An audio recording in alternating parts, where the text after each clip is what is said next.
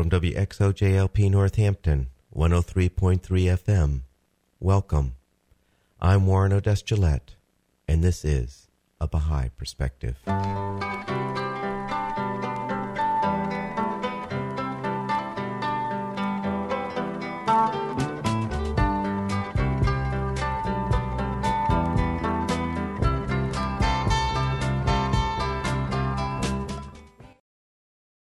Baha'i Perspective is a radio program that examines contemporary issues based on the principles of the Baha'i Faith. Today I'm playing a pre recorded interview with Mr. Ash Hartwell, a Baha'i from Amherst, Massachusetts. Ash has traveled to many countries in Africa, including Egypt, Ghana, Uganda, and Malawi, applying learning principles to classroom, school, and community programs. Since he returned to the U.S. after working 25 years in Africa, he has served as an education advisor to USAID's Africa Bureau, as well as to UNICEF, CARE, and the World Bank. He has served on the board of trustees of the 21st Century Learning Initiative, a transnational program to synthesize the best of research and development into the nature of human learning and implications for education, work, and the development of communities worldwide. In 2002, he joined the faculty at the Center for International Education at the University of Massachusetts, where he focuses on learning in post conflict situations, educational policy and planning, and alternative forms of education. He also continues as an advisor on education systems for the Global Learning Group of the Education Development Center, Inc. The stories that Ash has to tell are too many to capture in one hour so I've segmented our interview into three parts. This first segment starts out with his family and individual background, and then his first experience outside of the country as one of the first contingent of Peace Corps volunteers. His assignment was to Ethiopia. Ash is a very animated interviewee, and getting him to keep in front of the mic was a challenge. Therefore, at times, you'll hear him fade in and out. But be patient, for he does eventually return to the microphone. I started the interview by asking Ash where he grew up and what was it like growing up there. I had the uh, good fortune, or otherwise, of being born in Boston in the Lying-In Hospital when my dad was a medical intern after medical school. But uh, our roots were in Hawaii, and it took us. I was I was born in 1940, and uh, uh, we we started out for Hawaii, but had to stop in California because of Pearl Harbor at that time you didn't fly so much. You had to take the ships. You know, it was still that time in history, and uh, we couldn't we couldn't move on because of the attack on Pearl Harbor, and we were held in California for about six months, waiting to see what happened. And uh, after about six months, we went out there. And my dad, who went to work in um, uh, the Tripler Army Hospital, which was uh, where all the casualties from the Pacific went. Um, so I grew up in Hawaii. Uh, we lived uh, out in a place called Portlock, which is now multi-million dollar, really upscale houses. But then was uh, we lived across from a pig farm and about a half a mile from a tank camp. And the tanks, this is my boyhood. I mean, I don't know how I got into peace where I am now and, and goodwill towards men because uh, basically three times a week the tanks would come out into the water in front of our house. We were we were right on the we were right on the ocean, um, and uh, uh, the tanks would roll out out in front of our house and, and go for practice about three times a week. And it was really noisy. My parents hated it, and I just loved it. I thought that was really cool. Uh, other things about Hawaii, we had to black out our windows because we never, you know, there was the idea of curfews and so for a long time, uh, about to, towards the middle of the war. Um, and other things were like my dad was a, one of his classmates was in the Air Force, and uh, when they came to Hawaii, we, when they came back into into port, we'd know about it because they'd have these uh, one-engine fighter Spitfires. They'd they'd come down, um, and and they'd buzz our house, and we'd know Charlie Arabino was in town, and we could expect steaks. We couldn't get we couldn't. Food was really tight during the war, and um, but but on the carriers and the and the, and the military had them. So he'd bring steaks to us, and we know when Charlie Arabino buzzed our house with his squadron of Spitfires that we were in for a good meal. so, anyway, but I uh, like I was, I was was swimming and, and, and surfing as soon as I was walking, and uh, uh, went to a went to a school called uh, Hanahau'oli, which was um, which was set up and run by a family who hired a woman who had completed her studies with Dewey, had worked in the states, but was half Hawaiian. Uh, Louisa Palmer, who was a totally constructivist uh, in her philosophy, and Hanahau'oli, which means work and play, and I think actually it was more play. You learn by becoming active and engaged in learning. It's not a matter of absorption. It's a matter of um, of creating the world in your engagement with it. And in Hanahau'oli, how that turned out is when they interviewed teachers to see if they were going to be teachers. This is true. Uh, not, it's seriously true. They'd say, um, they'd say, how how comfortable you feel? How comfortable do you feel with the kids creating the curriculum? And if teachers could answer that coherently, or, or applicants, then they, they they had a chance. And every year, though, we did have a theme. There was some order in the school. It wasn't just chaos. There was a lot of order, but the kids created a lot of it. But um, uh, every year there was a theme. And for example, in third grade, it was the Hawaiians, and we built a Hawaiian village. We really did build a Hawaiian village. We went out. We had um, we had a lot of influence from Hawaiians in the staff and, and in people who came to support. We learned about how that was done. We made the tapa cloth by pounding tapa, which is made out of a root of a of the same plant that uh, you get poi from. Um, yeah, and you, you pound and pound and pound and pound, and you get a cloth, and then you dye it and you pound some more, and uh, so so the school was kind of the foundation of my philosophy about education. My practice of it is that um, is that it needs to be really fun. It needs to be aesthetic and engaging and creative, and it's ultimately about the learner and not about the teacher. Yeah, so that's what the school was like, and it was. I mean, we just we did so many interesting things, and they that school continues to exist and continues to flourish uh, with the same set of beliefs. Of course, Louisa Palmer is long gone, but uh, her her spirit lives on. That was through primary uh, primary grades, and then uh, I shifted into a high school, uh, with junior high school, and then I realized what school was, uh, and that was kind of a shock. It took me a couple of years to recover from that. I was a really poor student for a while, really a rebellious poor student. I said, "Why are they doing it this way?" But I got used to it finally. Um, but my real love was was uh, surfing.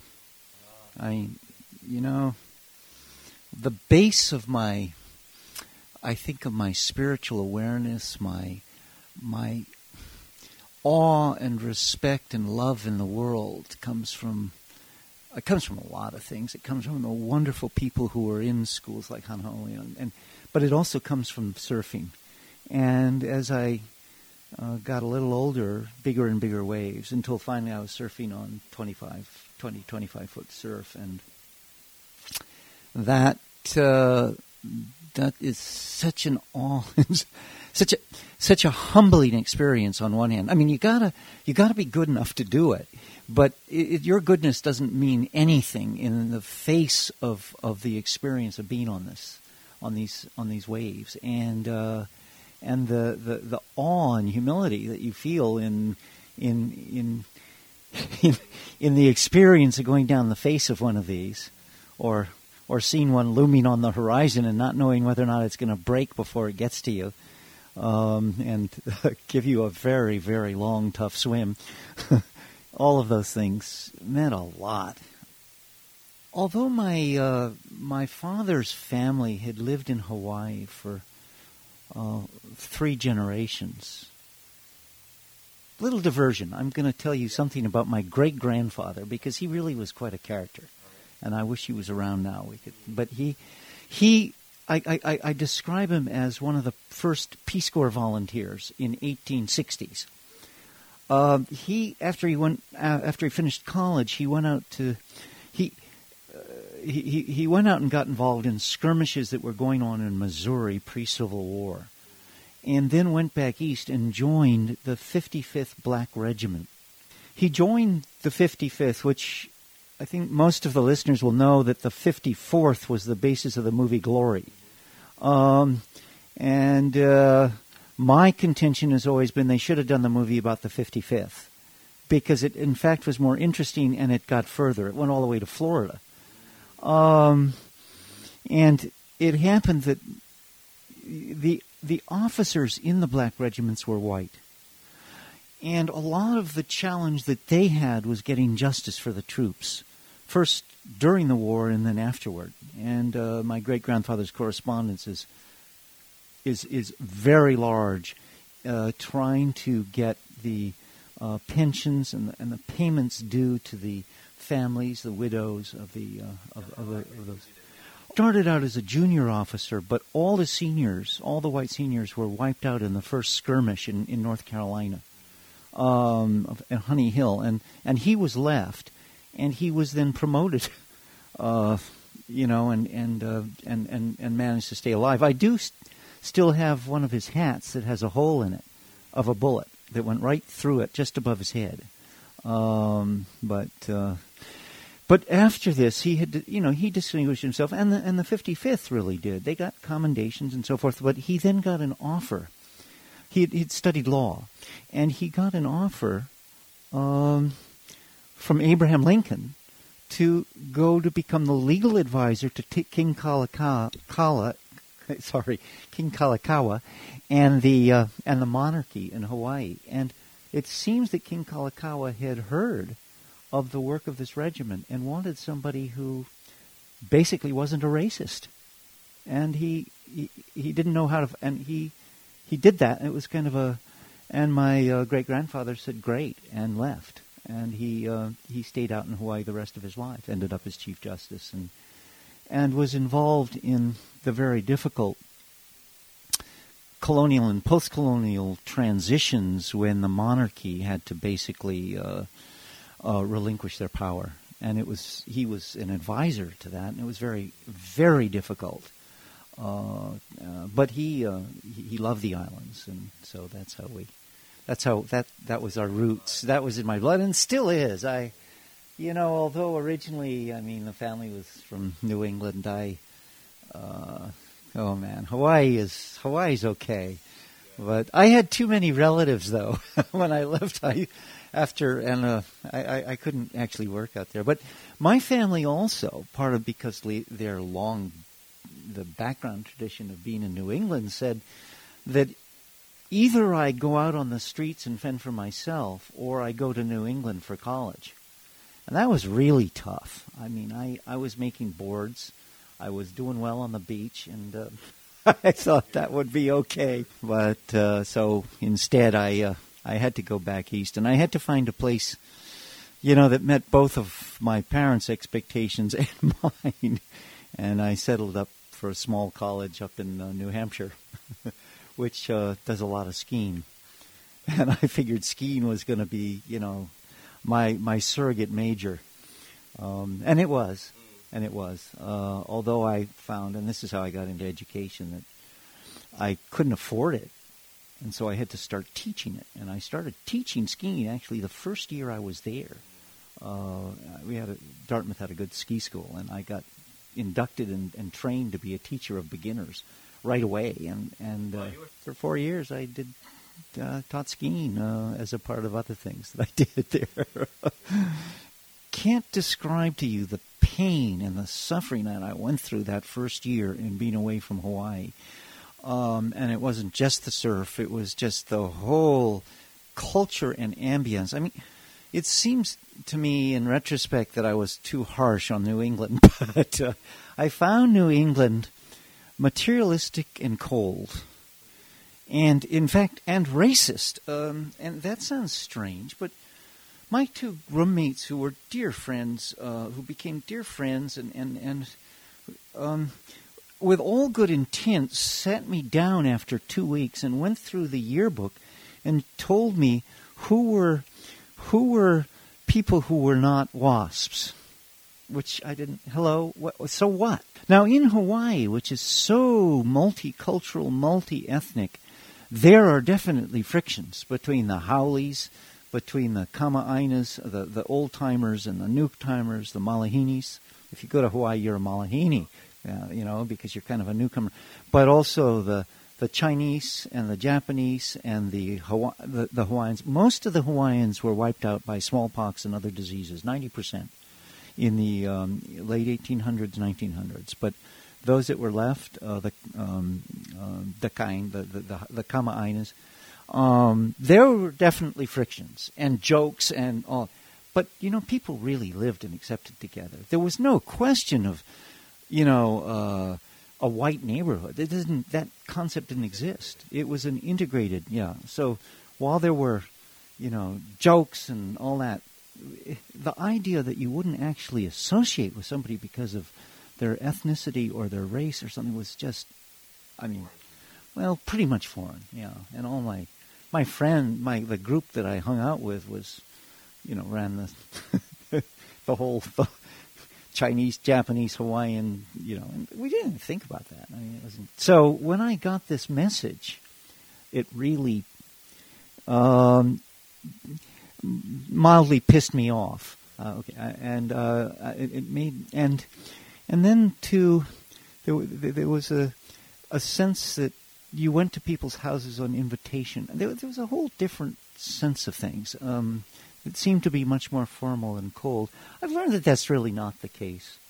I mean, we couldn't have more wonderful, better neighbors and friends than we have right here in, in Amherst. But, but the first shock of this, uh, with everything else, I, I describe it, and it was what is called a culture shock. When you go into a new culture, uh, there are a lot of things that at first you think are kind of exotic and interesting. But after a while, they begin to really irritate you. People don't quite maybe show up on time. Or you don't understand what they're saying because of the way they're saying it. Or you have to dress in certain ways. Or if you don't, people look at you a little odd. And all of those things accumulate to give you an increasing level of of subconscious irritation, which breaks out in sometimes certain levels of depression and other things called culture shock. And I had, after the culture shock between Hawaii and New Hampshire, uh, everything else in my life has been easy. it's been real. From Dartmouth, yeah, um, a whole lot of things in my undergraduate program. I really love the, I love the what I was studying there, the literature. The I did literature and philosophy. Did pre med for a couple of years, and came to a really odd conclusion.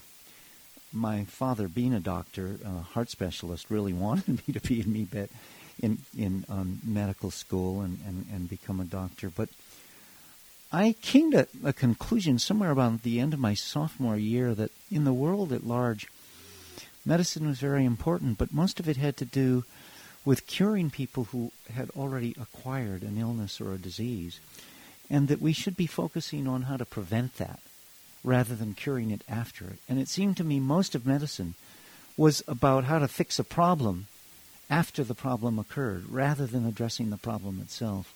And that led me into um, really wanting to do something in the world that prevented not just the problem of health, but health and well being and, and learning and education and so forth. And so, although I stayed in philosophy and literature, my, I was drawn towards teaching and learning.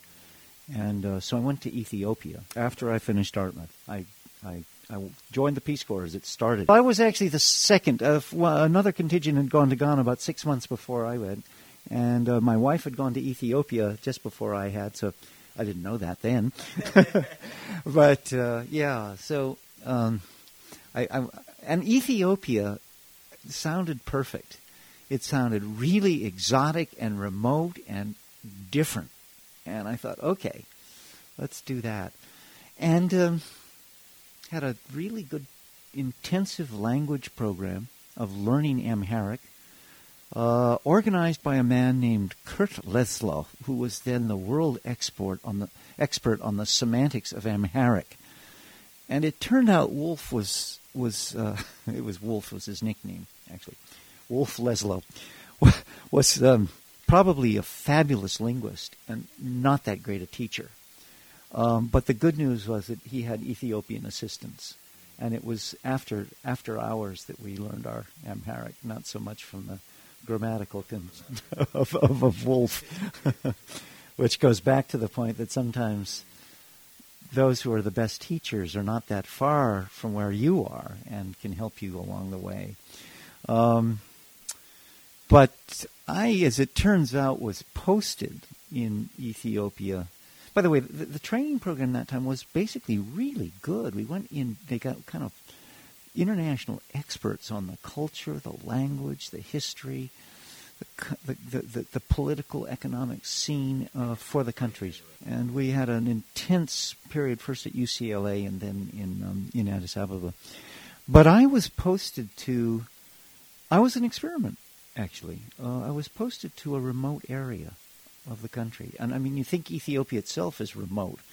Well, I was posted to remote Ethiopia, to a place, if any listener cares to look up Ilubabor province and the town of Gore, G O R E.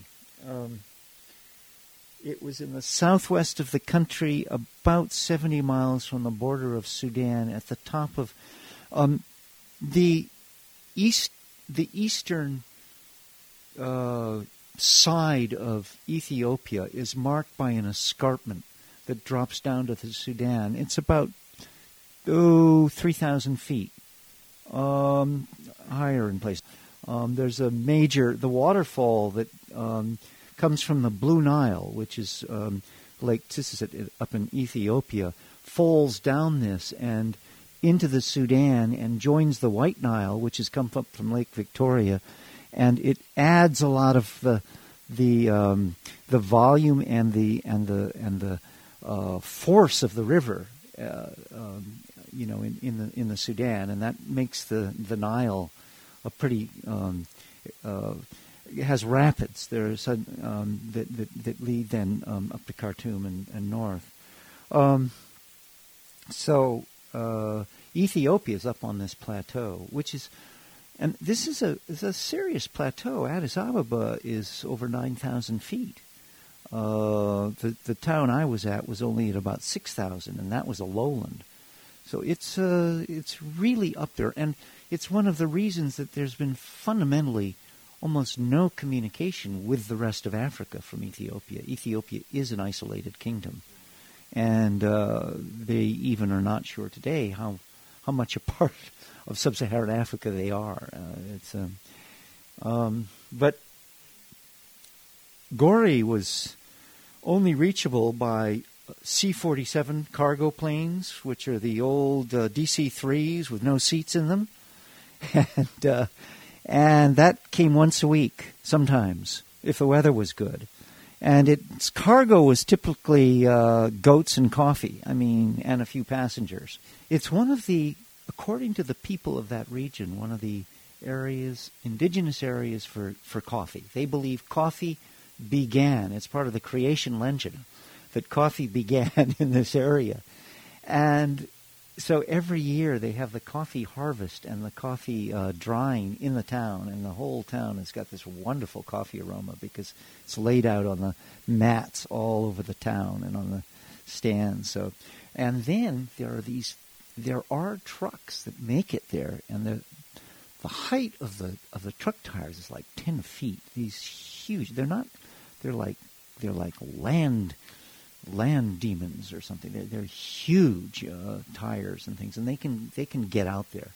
So they come out and pick up the coffee, and people get wealthy for a few months and, and then go back. And this town was a, a was an artifact of a of a of a of an earlier age when um, people could not reach Addis Ababa by rail, as they could after the 1920s.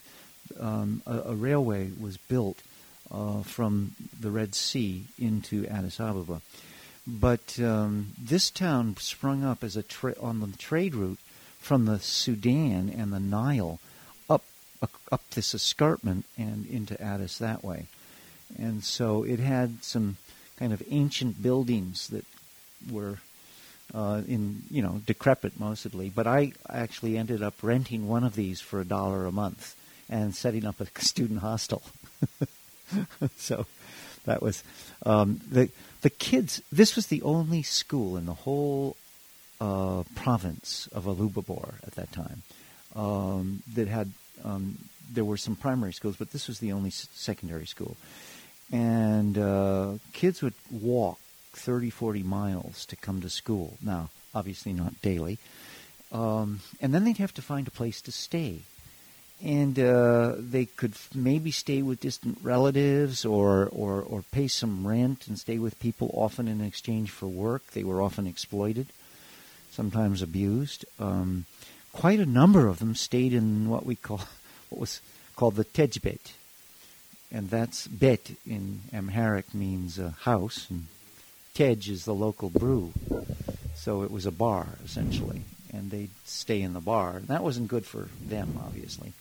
Um, in fact, I was really kind of stymied in one class that I had right after lunch, after the kids came back uh, from their lunch break, because they'd be drunk, half of them. Hmm. Uh, I mean, a good number, because Tej was the cheapest thing you could get for nutritional. I mean, it was it was made out of a lot of Grain. Uh, grains and, and and it looked like twigs and so on. So it was it, it had a nutritional base as well, but it wasn't really good for studying. So so we'd have to go run around the courtyard a couple of times before we could actually do much in the classroom. Uh-huh. Um, and they came to me and said, "Why don't we? You know, there's this place that um, the Southern Sudan Mission, which was an evangelical group um, of um, Presbyterian. uh, Well, it was a it was a evangelical group had tried to buy over an old banking estate, um, and then had been run out of town by the Coptic Christian establishment because they were too evangelical. And uh, so this place was lying idle, and uh, it had buildings, and it looked like it had a place we could have a small farm garden. And um, so I went to Addis, and I, I was able to rent this from them for a dollar mm. to have a student hostel. And so the, we had about 25 students who um, worked together to rehabilitate this place and Mhm. uh, do a small garden. And, and uh, so we, we had a hostel. Mm. And uh, that was uh, that was fun. So your primary mission was to to teach secondary school. Right. Mm-hmm. Yeah. Actually, this was kind of strange. Uh, Ethiopia under Haile Selassie in the uh, in the 60s. Haile Selassie was, although very traditional on one hand, he was very progressive, and I believe one of a a real statesman and a, and a very wise and wonderful man. And uh, he really wanted to modernize the country and saw education as being fundamental to that. The country was really living in terms of its economy, its politics, its religion, somewhere in the pre-Renaissance Middle Ages. Mm. Um, uh, about 80% of the land was controlled by the church. Um, it was, uh, which operated in a language which nobody except the clergy understood, uh, had immense power, Mhm. um, and, and power was very much concentrated in the hands of the Amharian in, in, in few. And uh, it was impossible to talk about agricultural reform without looking at land reform, and that involved the whole structure of things. And so the idea of the education uh, system was uh, they brought in quite a lot, uh, a high number of contract Indian teachers. Um, but also, when the Peace Corps started, thought that's the way to get teachers. And by the time I left Ethiopia after three years, they had um, they had over 1,200 teachers in the schools, which doesn't sound like much, but but was almost half the total teaching staff in the secondary schools Mm. were American Peace Corps volunteers. And here's the thing about that: the volunteers, myself included, were full of enthusiasm about the world and democracy and voices and and rights and uh, critical thought and dialogue. Uh, these students went on to university, and in the university they met and became much more aware of the structures and the conditions in the country. And nobody's written a book about this, but here's an opportunity for a, somebody who knows something about Ethiopia. but the revolution in Ethiopia started in the universities. Oh, really? And I don't think you have to look very far to understand why. The students became increasingly dissatisfied with their both their future prospects in the in the overall scheme of things, as well as the way the university was run and Mm. managed. And Mhm. and uh, that being said, I think some of the most enlightened and progressive of the Ethiopians, uh, the vice chancellor of the university, was a wonderful man. But but this this was just a huge sea change, and Right. uh, and led, I think, finally Mm. to one ended up as a as a radical Marxist uh, revolution. Mm. Um, and I think it was really the dam bursting in terms of the frustrations of a of a country that was living in the 14th century and, and also in the in the 20th. Mm. And uh, Mm. um, that those forces just clashed, and, Mm. and, and the country's still working it out. you know. Yeah.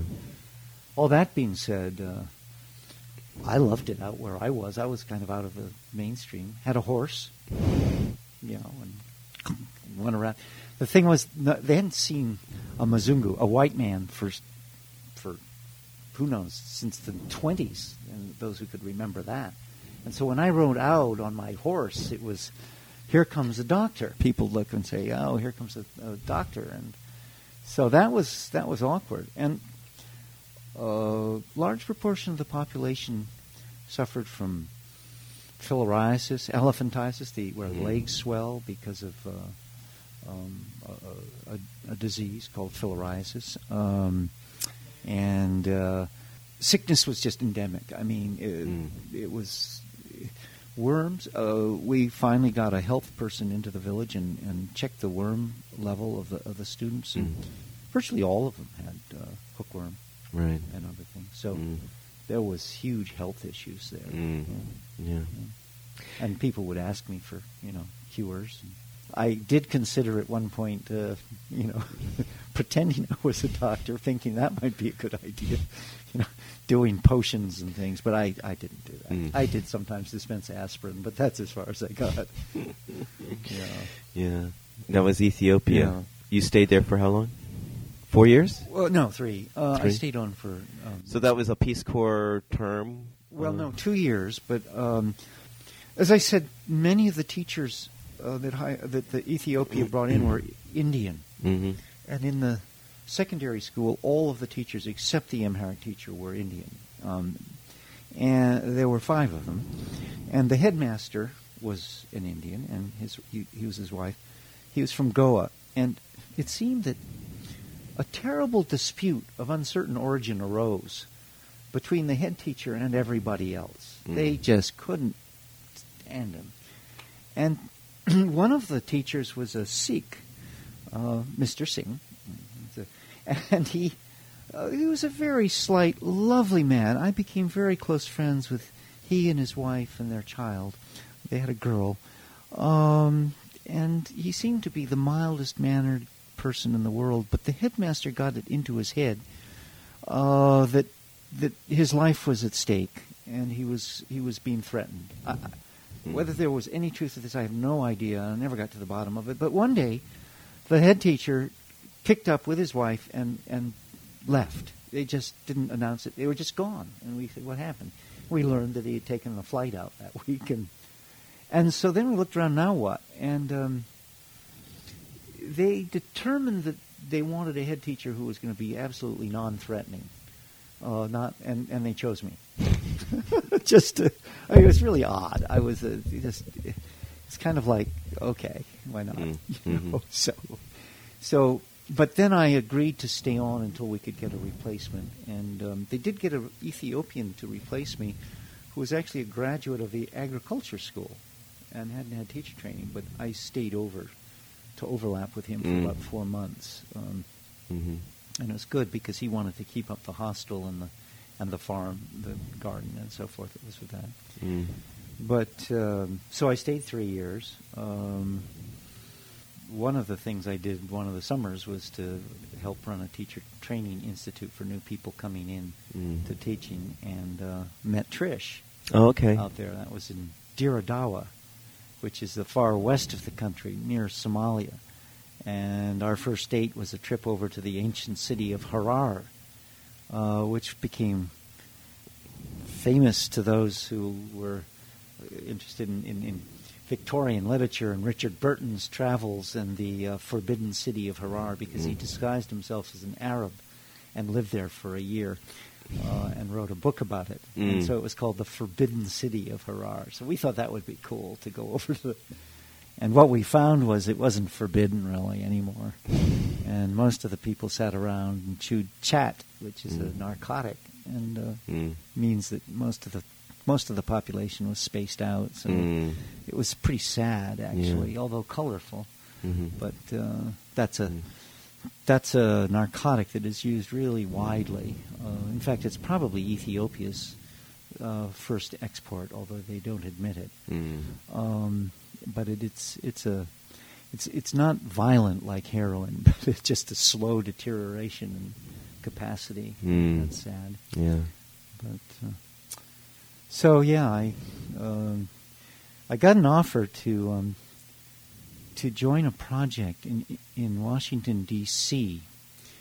to work out of. Um, there were a number of schools involved, but I was to work out of a high school to help work and develop a new curriculum that would be um, in in social studies and English, uh, particularly, that would be based on the lives of the kids going to school Mm. rather than just a, the standard high school curriculum. Mm.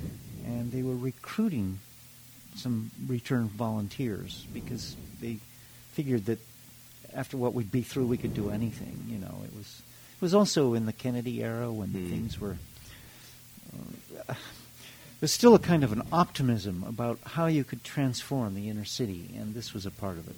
Mhm. So, accepted that and went to uh, went to Washington D.C. Mm. Um, I had in Ethiopia a teacher. Oh, there's something else. Before I get to Washington D.C., Hmm. I should I, I really want to mention um, one of the one of the teachers who was assigned the second year I was there was an Ethiopian who had recently graduated from the university, and was a very had a philosophical. Um, he he loved long discussions and ab- about the state of the world and the state of Ethiopia and the state of mankind. And after, and we had a good time together. And after a couple of times, we were having dinner together, and he, he told me that he had lived in Connecticut with a family that uh, he really loved. He said they were just wonderful, and uh, he said, and, and they were something called Baha'is. And uh, he said, You would really be interested in these people. And he said, I have some of their books that they gave me. And he handed me a book called Gleanings from the Writings of Baha'u'llah and, uh, and uh, The Hidden Words. And I thought, oh, this looks interesting, you know. And uh, so, anyway, we had long and intense discussions about. Um, about religion, about politics, about the state of the world, and basically lamented the fact that although one has to remember the 60s was a period of real optimism, Mm. although we were out, I mean, the optimism only little reached us out where we were, but but it was it was uh, uh, and and these writings and the and the and the thoughts seem to be revolutionary in their insistence on the notion that the world will get itself together when it achieves unity. Mm. And that really hit me out in Gori Ilubabor. Who's saying this? And the thing was that the writings were were were clearly deep and, and, and, and powerful, but who, who how, you, you you needed to talk to uh, somebody who could help you with them. I was drawn to them, uh, but uh, that's all I could. I mean, at that point, and wondered. Mm. right. Right. Um, later, of course, the the Baha'i faith in Ethiopia um, became very rooted and very strong, and uh, has a has a wonderful, vibrant community today. oh. Yeah, um, we have a um, very active um, active community of, of and, and, and of youth and people who are doing things in the country that are wonderful. So Mm. that's that I learned that much later. But, I see. Yeah. Yeah. So So you're back in Washington back D.C. in Washington. working in a school which is uh, Cardozo High School, which named after a great judge, but was the pits. Mm. After Ethiopia, uh, it was really a shock, in a way. I mean, Gori Ilubabor, Ethiopia, is very poor. People, it's from hand to mouth. There's a lot of sickness. But you know, people look after each other. I mean, it's not that poverty. Maybe it reflects larger world context, but in D.C., the poverty clearly reflects the effect of racism, without question. And that was so evident in the school, with the kids. By the way, this is about now, um, I'm talking about 66, Black Panthers, the, mm-hmm. the work in the South. Uh, Stokely Carmichael is nearby, comes into my class, by the way. Oh, really? I, I mean, it was before he became Stokely. You know, he was just he was just really angry and hugely articulate. Um, so we're really aware of, of what's you know of of, of, of changes uh, that are starting to take place. Um, I was teaching classes. Uh, we had a much reduced load. We only had two classes, and in the classes, we were expected to develop a curriculum that reflected the realities out on the street and in the you know in in the world of the kids so that it would become much more relevant to them so the choices of the literature the poetry and the rest of it i mean we had to follow generally the idea that we're teaching literature and reading and writing but mm-hmm. but we were left completely open um, and we had a fabulous team um, this is called the Cardozo Project. It, there was a team of about 14 people we had three master teachers, and the head of the project was a man named Larry Cuban, mm. who had come out of Cleveland as a really innovative social science teacher, did a lot of work with simulations and role playing, and was just. And Larry went on after this project, by the way, to become superintendent in Arlington, uh, then to become uh, finish a doctorate in history in Yale, and go on to become a professor at Stanford, and and become a the head mm. of uh, AERA, the American Research Education American Education Research, is a, a really a, a, major player and still is today, although mm. he's now retired. Mm-hmm. Um, fabulous guy.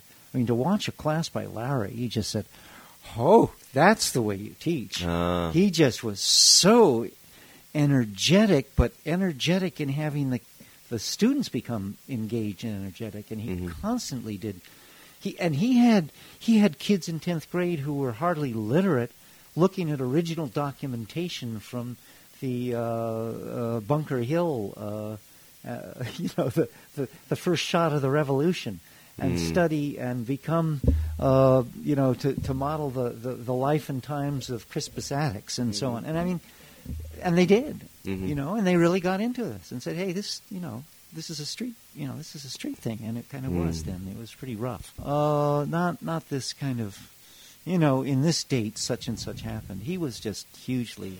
So we had mentors and models, and um, and we're really encouraged to think outside the box. The other thing about this thing was that we we constantly sat in and watched each other mm. and critiqued. We also spent a lot of time on the street. We mm-hmm. uh, with uh, with social workers, uh, going to homes. Uh, we met all the. We, we went and, and introduced and, and talked with all the parents of our kids. I mean, mm. we um, we went in squad cars, trolls.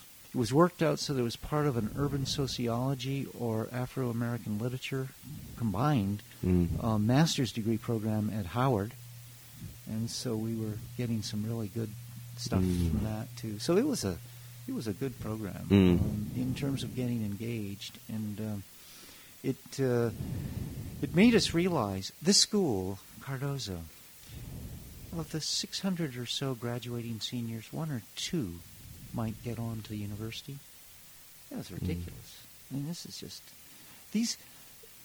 Uh, a friend of ours, Nat Rudstein, wrote a book with yeah, a okay. subtitle called "Mental Genocide." And that book is a description of the uh, of of what it's like for a um, a male Afro American adolescent in a in an inner city school mm. in most inner city schools in terms of the assault on their dignity. that sounds pretty odd. Yeah, it's, but yeah, that, it's true. They, they're just the disregard of them as full human beings with agency. Mm. Uh, and in the class I walked into, the first class I walked into in 10th grade, 80% of those kids were functionally illiterate. It was just outrageous. And, and, mm. and they were and they were angry as hell, although they couldn't show it in the school because the, the school was a prison for them. They had to go they got beaten all the time from their mm. parents because they missed. It was just awful. Um, mm. And I, after after the Ethiopian experience, I, I, just putting this into context. I had a, a, a teacher, um, not, not the same teacher, another teacher who I had known in Ethiopia, an Ethiopian, who came to Washington D.C. and I invited him over to sit in on one of the classes. And at the end of the class, he just couldn't believe it. He said. I, he said that these kids they don't want to be here. They hate this place. This is so different from ethiopia. Uh, and it was true. I had had a fabulous experience in ethiopia because the kids were so motivated. Mm. and here they were it was like we were more jailers than teachers.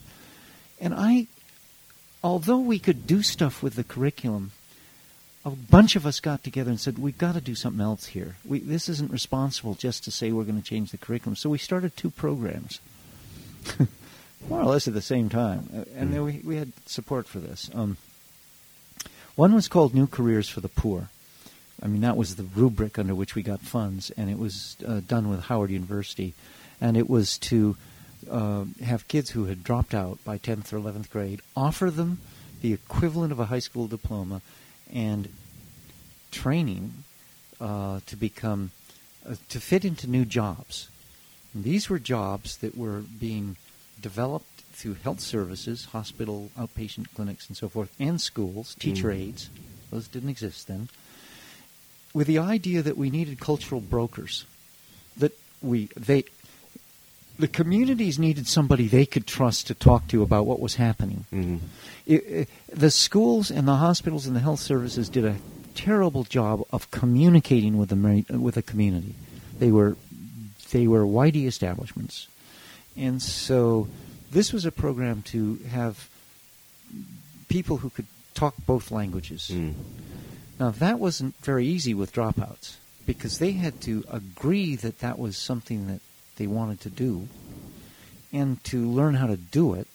And that raised up a whole lot of issues that many of the problems kids were having in school weren't operational or functional, but they were cultural or they were r- arising out of racism.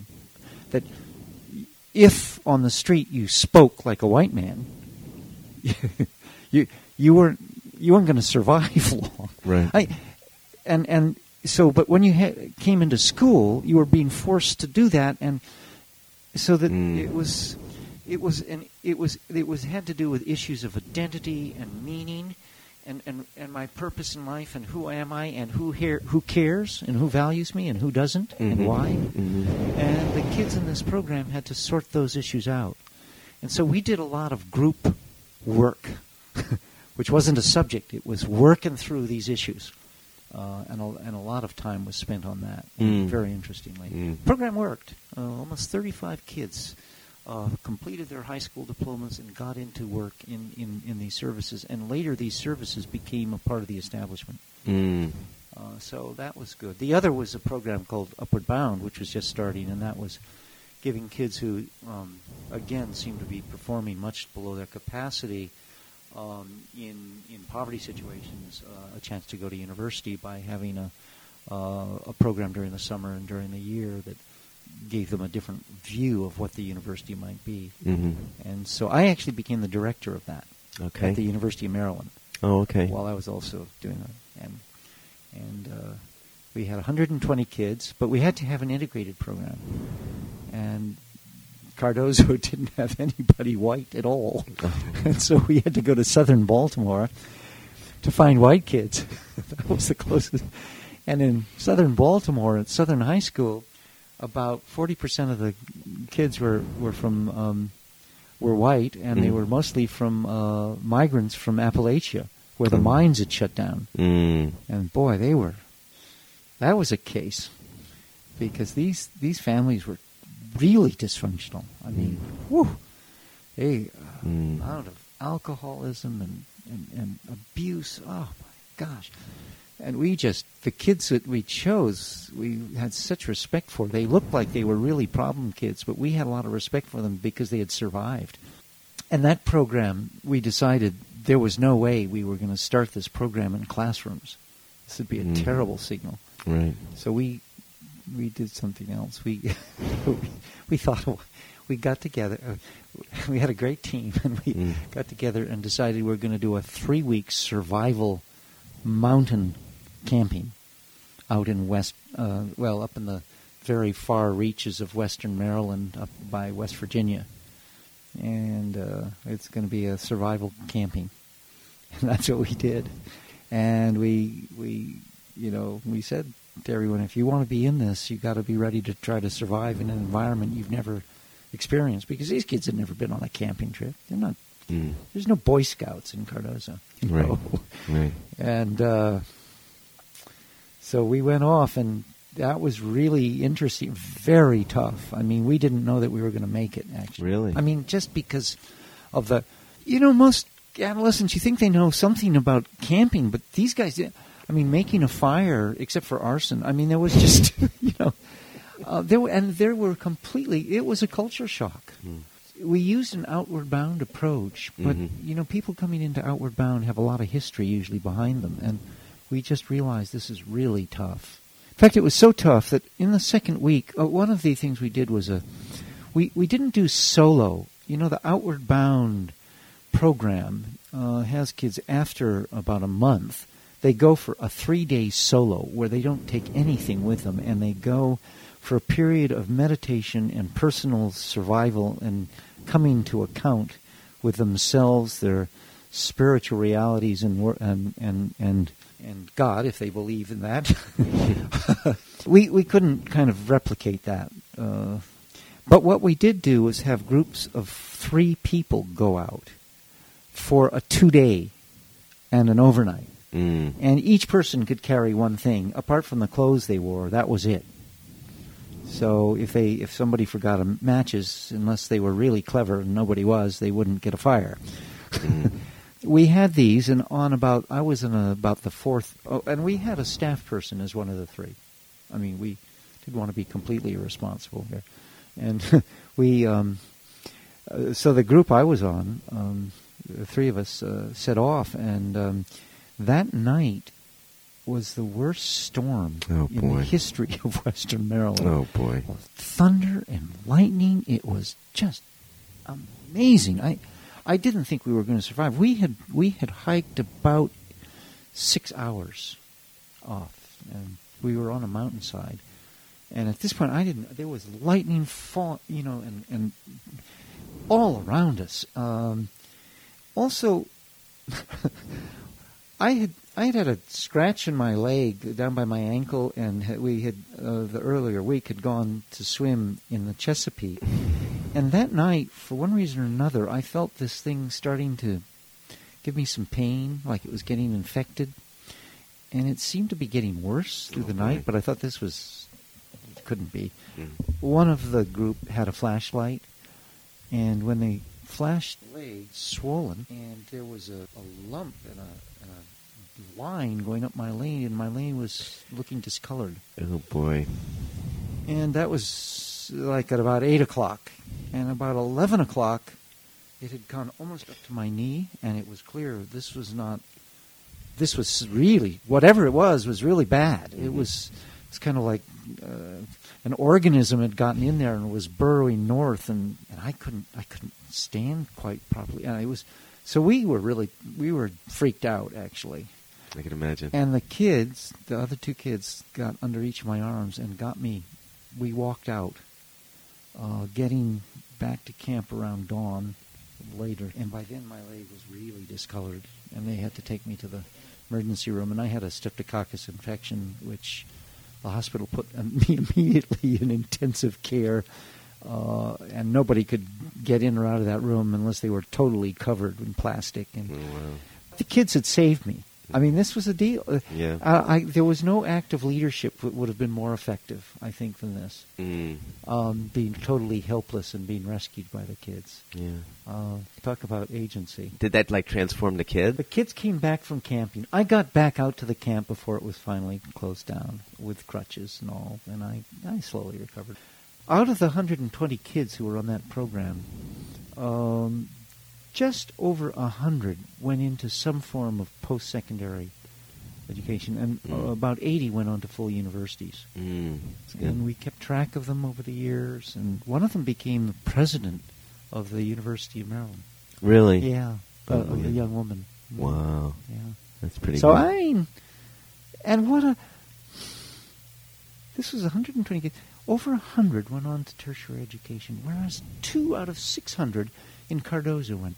And it's not because we were brilliant. We just cared about the kids. Right. We cared about each other and wanted to give them an opportunity. And and it shows, and this still is true. I mean, one would have thought that there were a lot of things that schools might have been able to do Mhm. but they haven't. The Right. inner city schools are not that much different today, Mhm. and that's just a reflection of our society. Uh, Mhm. it's not a reflection of what we could do, but what we have chosen to do, chosen not to do. chosen not to. Yeah. Yeah, I, I think everybody ought to be absolutely clear that this is a social decision. It's not a. Mhm. It, it's not a question of that, that the communities are intractable or that the kids can't learn. That's all Right. bull. They can and they do, and so on. Right. Yeah. I hope you enjoyed that interview with Ash Hartwell, a Baha'i from Amherst, Massachusetts, who has traveled to many parts of the world as a consultant on education. We have more stories to come from Ash for future segments. If you want information on the Baha'i Faith, you're welcome to visit the website www.baha'i.org. That's B A H A I dot O R G. Or you can call the toll free number 1 800 22 Unite. I hope you'll join me next time on a Baha'i Perspective.